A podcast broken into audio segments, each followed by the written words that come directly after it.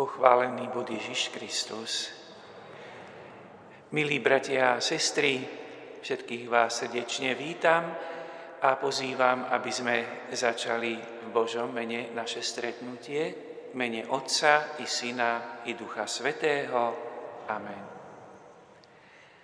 Sme tu pred Tebou, Duch Svetý. Zišli sme sa v Tvojom mene. Ty si náš pravý radca.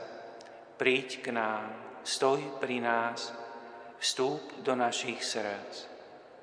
Pouč nás, kam máme ísť a ukáž nám cestu, po ktorej treba kráčať. Nedovoľ, aby sme my, slabí a hriešní, spôsobili neporiadok. Nech nás nezvedie nevedomosť. Daj nám dar rozlišovania. Nech nie sme zaujatí kvôli predsudkom, a falošným ľudským ohľadom. Veď nás k jednote, aby sme nezisli z cesty pravdy a spravodlivosti, ale napredovali na púti do väčšného života. O to prosíme Teba, ktorý pôsobíš vo všetkých časoch a na všetkých miestach, v spoločenstve s Otcom i Synom na veky vekov. Amen. Milí bratia a sestry, milí priatelia, uvedomenie si a aktívne prežívanie svojho miesta v spoločenstve církvy, ktoré označujeme ako synodálnu cestu, ako synodalitu, slúži poslaniu církvy, na ktorom sú povolaní podieľať sa všetci jej členovia. Sme pokrstení, sme učeníkmi nášho pána, sme povolaní podieľať sa na misii církvy. Preto je potrebné vždy znova sa pýtať, čo bráni pokrsteným, aby boli aktívni v misii, ktoré oblasti poslania církvy zanedbávame, ako spoločenstvo církvy podporuje svojich členov, žiť misionárským spôsobom ich službu spoločnosti. Na dnešnom modlitbovom stretnutí chceme spoločne uvažovať a modliť sa k pánovi s pohľadom na naše poslanie, na našu životnú misiu pokrstených sestier a bratov. Na základe posvetného textu zo 17. kapitoly Evanielia podľa svätého Jána. V tejto kapitole nám svätý Jan sprostredkuje slova, ktoré povedal pán Ježiš počas poslednej večere so svojimi učeníkmi pred jeho utrpením, smrťou a zmrtvých staním. Pán Ježiš sa pri poslednej večeri lúčil, zanechal svojim učeníkom dôležité posolstvá a jeho rozlúčková reč v závere vyústila do modlitby. Tvárou v tvár smrti upriamil svoj pohľad na toho, ku komu odchádzal. Hlavným obsahom rozlúčkovej modlitby je predovšetkým, tak povediac, správa o plnení misie, poslania, ktoré Ježiš dostal od Otca a prozba za tých, ktorí zostávajú, pričom základným cieľom je zabezpečenie pokračovania diela a zachovanie tých, ktorí zostávajú. Naše dnešné uvažovanie a modlitbu postavíme na malej čiastke z pánovej rozlúčkovej modlitby, ktorá sa nachádza vo veršoch 18. až 23. Započúvajme sa najprv do vybraného posvetného textu. Pán Ježiš sa modlil. Ako si ty mňa poslal na svet, aj ja som ich poslal do sveta. A pre nich sa ja sám posvecujem, aby boli aj oni posvetení v pravde. No neprosím len za nich, ale aj za tých, čo skrze ich slovo uveria vo mňa.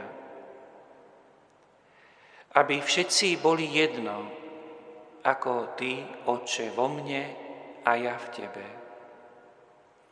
Aby aj oni boli v nás jedno, aby svet uveril, že si ma Ty poslal. A slávu, ktorú si Ty dal mne, ja som dal im, aby boli jedno ako sme my jedno. Ja v nich a ty vo mne. Nech sú tak dokonale jedno, aby svet spoznal, že si ma ty poslal a že ich miluješ tak, ako miluješ mňa.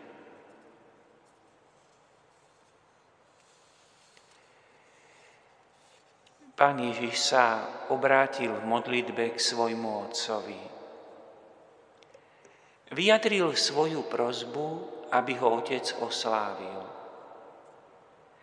Prozby, ktoré sú v našom vybranom úrivku, sú akoby rozvinutím prvej a základnej prozby o oslávenie, lebo oslávenie pána Ježiša bytostne súvisí so životmi veriacich. Ježiš neprišiel na svet vo svojom vlastnom mene. Prišiel ako Otcov posol. A jeho poslaním bolo, aby sprostredkoval svetu pravý väčší život. Prístup k tomuto životu sa však mohol otvoriť len tým, ktorí spoznali Ježišovo poslanie a uverili, že Ježišové slová a dielo nie sú jeho vlastné, ale že sú otcové, lebo ho poslal otec. Preto bolo Ježišovým prvým cieľom dať ľuďom poznať, že ho poslal otec. A že otec je konečný pôvodca celej spásnej akcie. Tým, že to zjavil, stal sa cestou, pravdou a životom pre všetkých veriacich a v ňom veriaci mohli vidieť Otca. Učeníci sú tí, ktorí spoznali Ježišovo poslanie, Ježišovú misiu a teda jeho zjavenie a ktorí sa vydali na cestu, ktorá aj ich privedie tam, kde je Ježiš, k Otcovi. Pán Ježiš prosí za učeníkov. Môže sa zdať zvláštne, že Ježiš sa tu výslovne modlí len za svojich a že neveriaci svet akoby zostáva mimo. Evangelista svätý Jan nám sprostredkuje pánovú modlitbu za spoločenstvo, ktoré pán Boh vybral slobodným rozhodnutím z ostatného ľudstva a v ktorom sa uskutočňuje to, čo Boh skutočne chcel a chce od väčšnosti pre všetkých. Pán Ježiš sa modlil, aby všetci boli jedno ako Ty, Otče, vo mne a ja v Tebe. Aby aj oni boli v nás jedno, aby svet uveril, že si ma Ty poslal. Ježiš je oslávený vo veriacich, pretože oni, ako tí, ktorí vstúpili do nového života, väčšného života, sú viditeľným znakom splneného Ježišovho poslania. Na nich, na učeníkoch, bude vždy možné rozpoznať, čo Ježiš vykonal v službe Otcovi. A to bude slúžiť na jeho oslávenie. Teraz, keď Ježiš odchádza, zveruje učeníkov Otcovi, aby ich odteraz udržiaval On prostredníctvom svojho ducha. V konečnom dôsledku učeníci sú otcovým vlastníctvom. Dali ich Ježišovi, aby im dal život. Teraz po splnení tohto poslania ich môže opäť odovzdať otcovi, aby ich zachoval, veriacich a živých. Smrteľnou charakteristik, pardon, zretelnou charakteristikou prijatého nového života je jednota veriacich medzi sebou, ktorá však vychádza z pôvodného typu, z archetypu každej jednoty a je ňou obklopená. A tou jednotou je jednota Otca so Synom. Táto jednota je konečným cieľom celého Ježišovho diela zjavenia. Preto v hodine rozlúčky výslovne prosí o zachovanie tejto jednoty. Nejednota by znamenala popretie a zničenie nového života a bola by práve prejavom toho, že Ježiš nedosiahol cieľ svojho poslania. Počuli sme aj vyjadrenie pána Ježiša v modlitbe. Pre nich sa ja sám posvecujem, aby boli aj oni posvetení v pravde. Svet miluje svojich podobných a nenávidí to, čo je mu cudzie. Preto svet nenávidel Ježiša a preto bude nenávidieť aj tých, ktorí žijú ako Ježiš, pretože nie sú zo sveta, ale z Boha. To znamená, ich povahu a konanie neurčuje duch sveta, ale Ježišov duch. Preto sa spoločenstvo veriacich dostáva do konfliktu so svetom. Spoločenstvo veriacich nebude žiť nikdy v dokonalom svete, v pokojných podmienkách. Ich viera sa bude musieť znova a znova osvedčovať v protivenstvách sveta a tak sa budú v tých protivenstvách sveta, tam sa majú stať svetkami osláveného pána pre všetkých ľudí. Veriaci tým spôsobom pokračujú v Ježišovom diele pokračujú v poslaní, tak ako Ježiš bol poslaný, aj oni majú toto poslanie. Predpokladom toho však je, že oni sami budú uchránení od zlého a posvetení. To znamená, že budú premenení a oddelení od sveta. Iba tak budú môcť odolávať svetu, čo sa vlastne, alebo odolávať zlu vo svete, čo sa prejavuje vlastne predovšetkým v ohrození viery. Pravda, ktorou sú posvetení, je Ježišovo slovo zjavenia, v ktorom Boh sprostredkuje seba samého a ktoré slovo ich oslobodzuje k novému životu. Týmto slovom sa stali účastnými na spoločenstve jediného svetého Otca, jeho slobodnými synmi a cérami. Prostredníctvom pravdy Ježišovho slova, ktoré je slovom Otca, dostali moc stať sa Božími deťmi. Ježišovo slovo je teda základom ich viery a trvalným základom existencie spoločenstva církvy. Toto slovo však nie je jediným dôvodom. Dielo posvetenia je neoddeliteľne spojené s Ježišovou smrťou za svojich. Ježiš na svoju smrť naráža alebo naznačuje ju, keď hovorí, aj ja sa za nich posvecujem. Vo verši 20 sa pohľad modliaceho obracia priamo na budúce generácie veriacich. No neprosím len za nich, ale aj za tých, čo skrze ich slovo uveria vo mňa.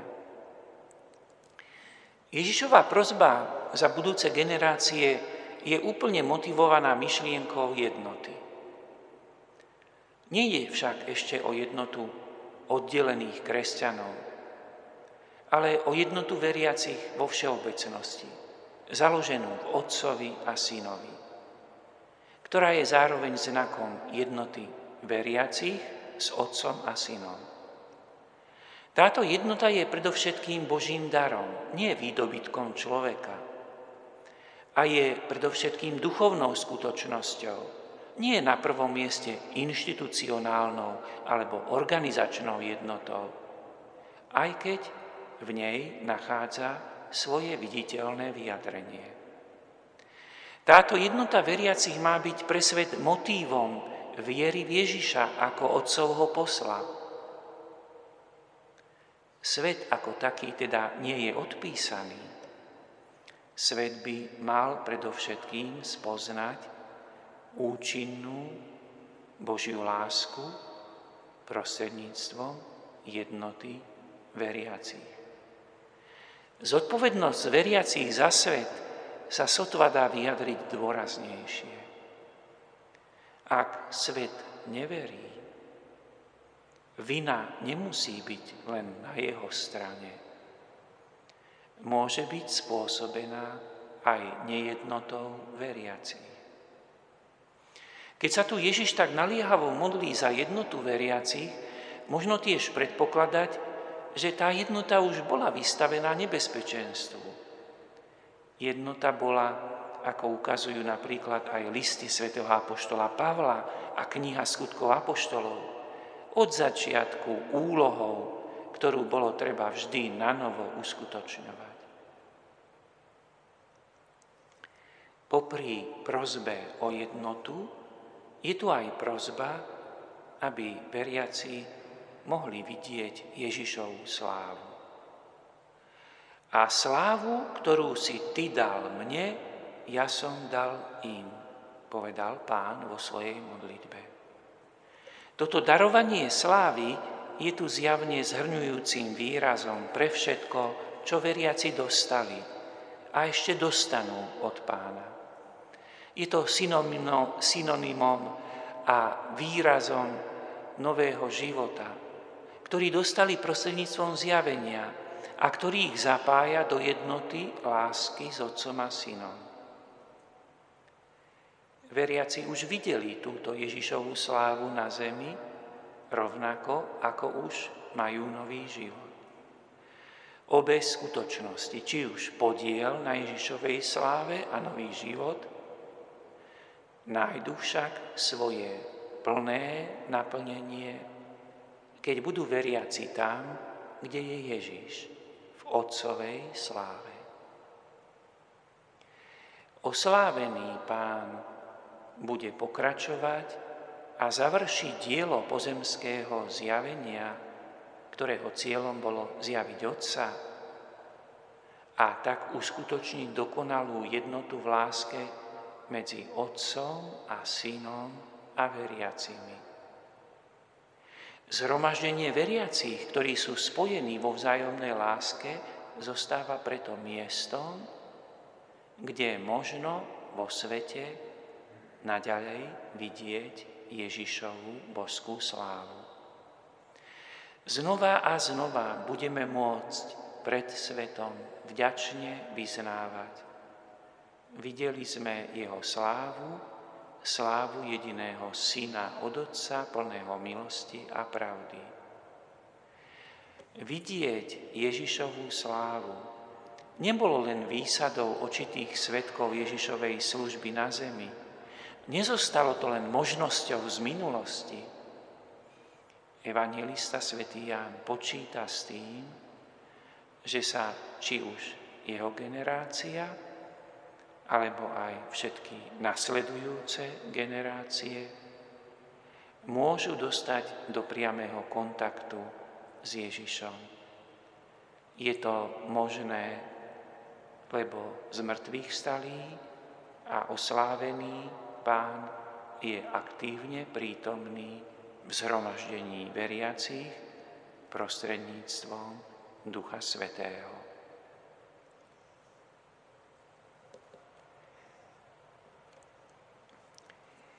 Svetý otec, pápež Benedikt XVI, blahej pamäti, uvažoval nad slovami pána Ježiša z tejto modlitby nasledovným spôsobom. Vo viere v Ježiša Krista, poslaného Otcom, je zahrnutá štruktúra poslania. Svetosť, čiže príslušnosť k živému Bohu, znamená aj poslanie. Preto sa Ježiš, Boží svetý, v celom Jánovom evanieliu, a teda aj v 17. kapitole, označuje ako Boží poslaný. Celé jeho bytie znamená byť poslaný. Význam tohto poslania sa nám odhaľuje v krátkej vete, ktorá sa nachádza v 7. kapitole. Pán tam hovorí, moje učenie nie je moje, je Otcov.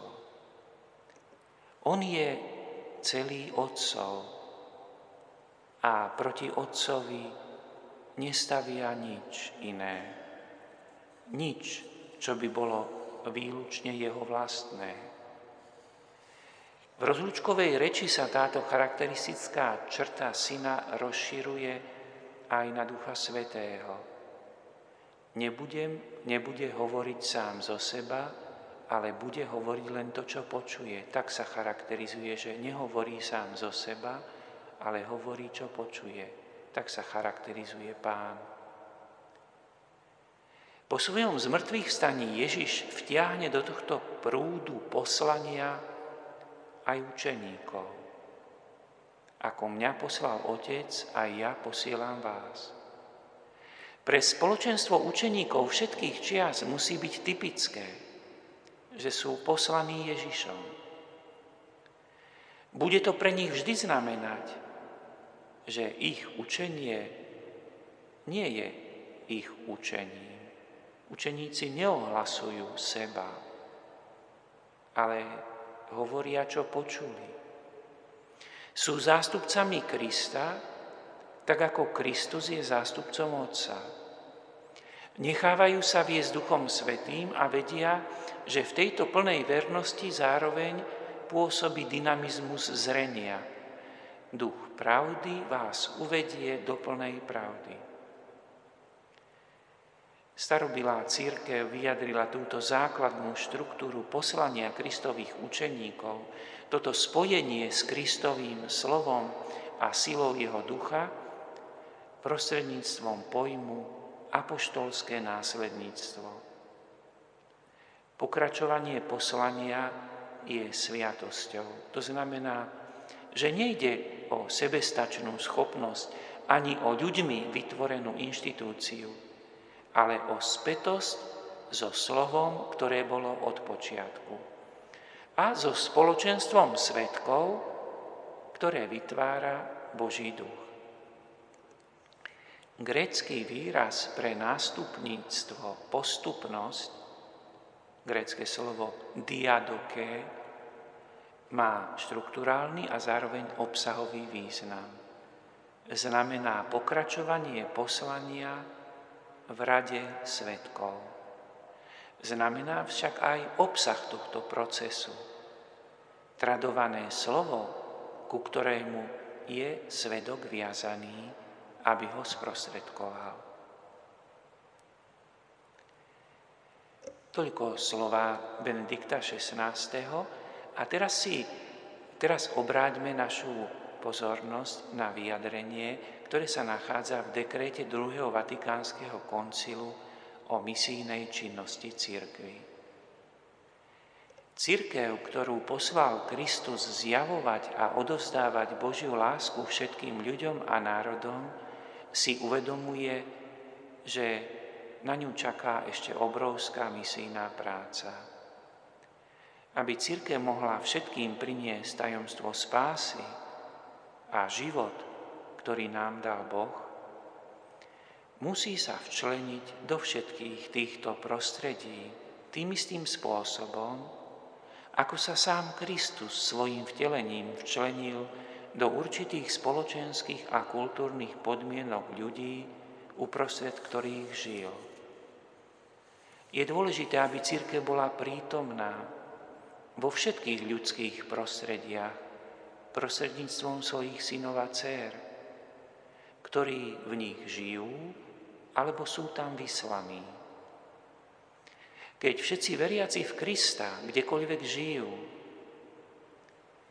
sú povinní príkladom života a svedectvom slova ukázať nového človeka, ktorého si obliekli krstom a moc Ducha Svetého, ktorý ich posilnil pri birmovaní, aby tak ostatní, ktorí vidia ich dobré skutky, zvelebovali Otca, a plnšie pochopili pravý zmysel ľudského života a všeobecné spojenie ľudského spoločenstva. Aby však mohli s úžitkom vydávať toto svedectvo o Kristovi, nech ich s nimi spájajú vzťahy úcty a lásky. Nech sa cítia členmi ľudskej spoločnosti, uprostred ktorej žijú a nech rozmanitými stretnutiami a podujatiami ľudského nažívania majú účasť na kultúrnom a spoločenskom živote. Nech s radosťou a úctou objavujú semená slova, ktoré sú v nich skryté. Nech však zároveň sledujú hlboké zmeny vo vývoji národov a nech pracujú na tom, aby sa ľudia našich čias príľmi zaujatí modernou vedou a technikou, neodsudzili Božím veciam. Ba naopak, aby sa v nich prebudila živšia túžba po Bohom zjavenej pravde a láske. Ako sám Kristus skúmal srdcia ľudí a opravdivým ľudským dialogom ich viedol k Božiemu svetlu, tak aj jeho učeníci, hlboko preniknutí Kristovým duchom, majú poznať ľudí, medzi ktorými žijú a rozvíjať s nimi vzťahy, aby sa aj oni v úprimnom a trpezlivom dialógu naučili, aké bohatstvá udelil Boh vo svojej šedrosti všetkým národom. Toľko z dekrétu druhého vatikánskeho koncilu o misijnej činnosti církvy. A teraz prejdime celkom už k našej osobnej modlitbe. Pane,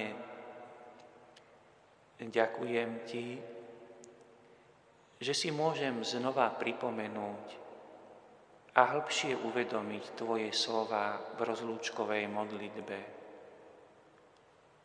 Lebo i nás posielaš. Každému z nás zaznelo a zaznieva Tvoje slovo. Oče, ako si Ty mňa poslal na svet, aj ja som ich poslal do sveta. I ja osobne mám Tvoje poslanie. Krstom som sa stal Tvojím, Otcovým synom, krstom som sa stala Otcovou dcérou. Vo sviatosti sme my, Tvoje deti, vo sviatosti birmovania sme my, Tvoje deti, dostali poslanie, aby sme svedčili o Bohu Otcovi a o Božom Synovi Ježišovi. Keď si uvedomujem dôstojnosť môjho poslania, objavuje sa v mojom vnútri aj kolísanie. Veď som sa už niekedy skúšal postaviť do úlohy svetka a potom ma zároveň aj sklamalo, že neviem odpovedať na všetky otázky viery, ktoré mi kládli moji hľadajúci bratia a sestry. Pane, v tejto chvíli Ti zverujem moju ochotu. Chcem prehlbovať moje poznanie viery a moju duchovnú skúsenosť. Posilňuj ma, aby ma hranice mojich schopností neodradili od ochoty byť Tvojim svetkom. Prosím ťa, Pane, aby som v mojom svedectve uprednostnil najprv svedectvo o pravde, potreby láskavého prijatia každého. Aby som nepodľahol pokušeniu na prvom mieste poukazovať na omily a na nesprávne postoje. A aby som k tomu pristúpil až potom, keď vydám svedectvo o Tvojom milosrdenstve. Pane, prosím ťa za mojich bratov a sestry, ktorých obdivujem za to, že sú aktívni vo svojich farnostiach. A prosím, aby išli a svojim svedectvom posilňovali spoločenstva, ktoré nemajú toľko duchovnej sily. Prosím ťa aj za bratov v kniazkej službe, aby mali svojich laických bratov a sestry v blízkosti, aby ich nielen zapojili do služby vo farnosti, ale aby si ich vážili, aby im mali silu pomáhať a sprevádzať ich v rodinnom živote, aj v spoločenských a profesionálnych aktivitách. Pane, posilňuj nás, aby sme si vážili naše poslanie a našu dôstojnosť. Aby sme boli dobrými svetkami. Aby sme boli k sebe úctiví a láskaví. Aby sme ochotne spolupracovali. Aby jednota našich spoločenstiev svedčila, že sme duchovne spojení s Tebou, Pane a že sme v Tebe, že sme spojení s Otcom, aby mnohí okolo nás spoznali, že Ty, Pane, si prišiel medzi nás od Otca a zostávaš stále s nami.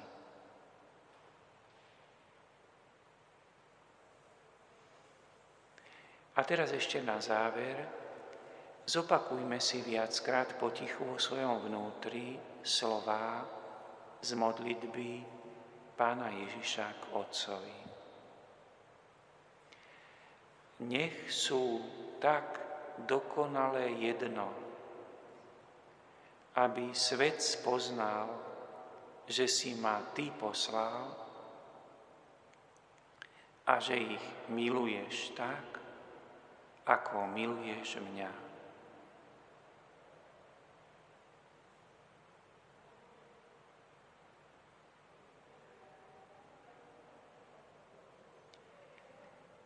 Nech sú tak dokonale jedno, aby svet spoznal, že si ma Ty poslal a že ich miluješ tak, ako miluješ mňa.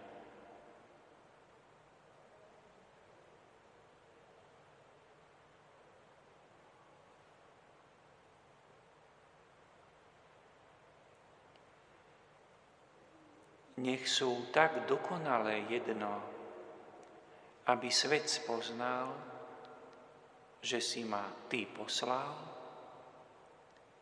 a že ich miluješ tak, ako miluješ mňa.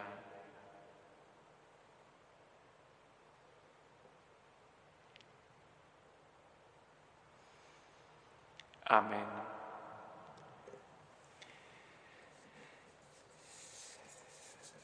Milí bratia a sestry, už na záver teraz len vás pozývam na nasledujúce stretnutie, ktoré sa uskutoční 1. marca na tému Viesť dialog v cirkvi a spoločnosti. Budeme sa modliť na základe textu, ktorý je vo veršoch 46. až 52. z 10. kapitoly Evanielia podľa svätého Marka. Úplný text a zvukový záznam dnešnej lekcie Divina nájdete na webovej stránke Bratislavskej arcidiecézy. Už a teraz na záver príjmite požehnanie. Pán s vami, nech je požehnané meno pánovo, naša pomoc v mene pánovom, nech vás žehná Všemohúci Boh, Otec i Syn i Duch Svetý. Amen. Chodte v mene Božom, Bohu.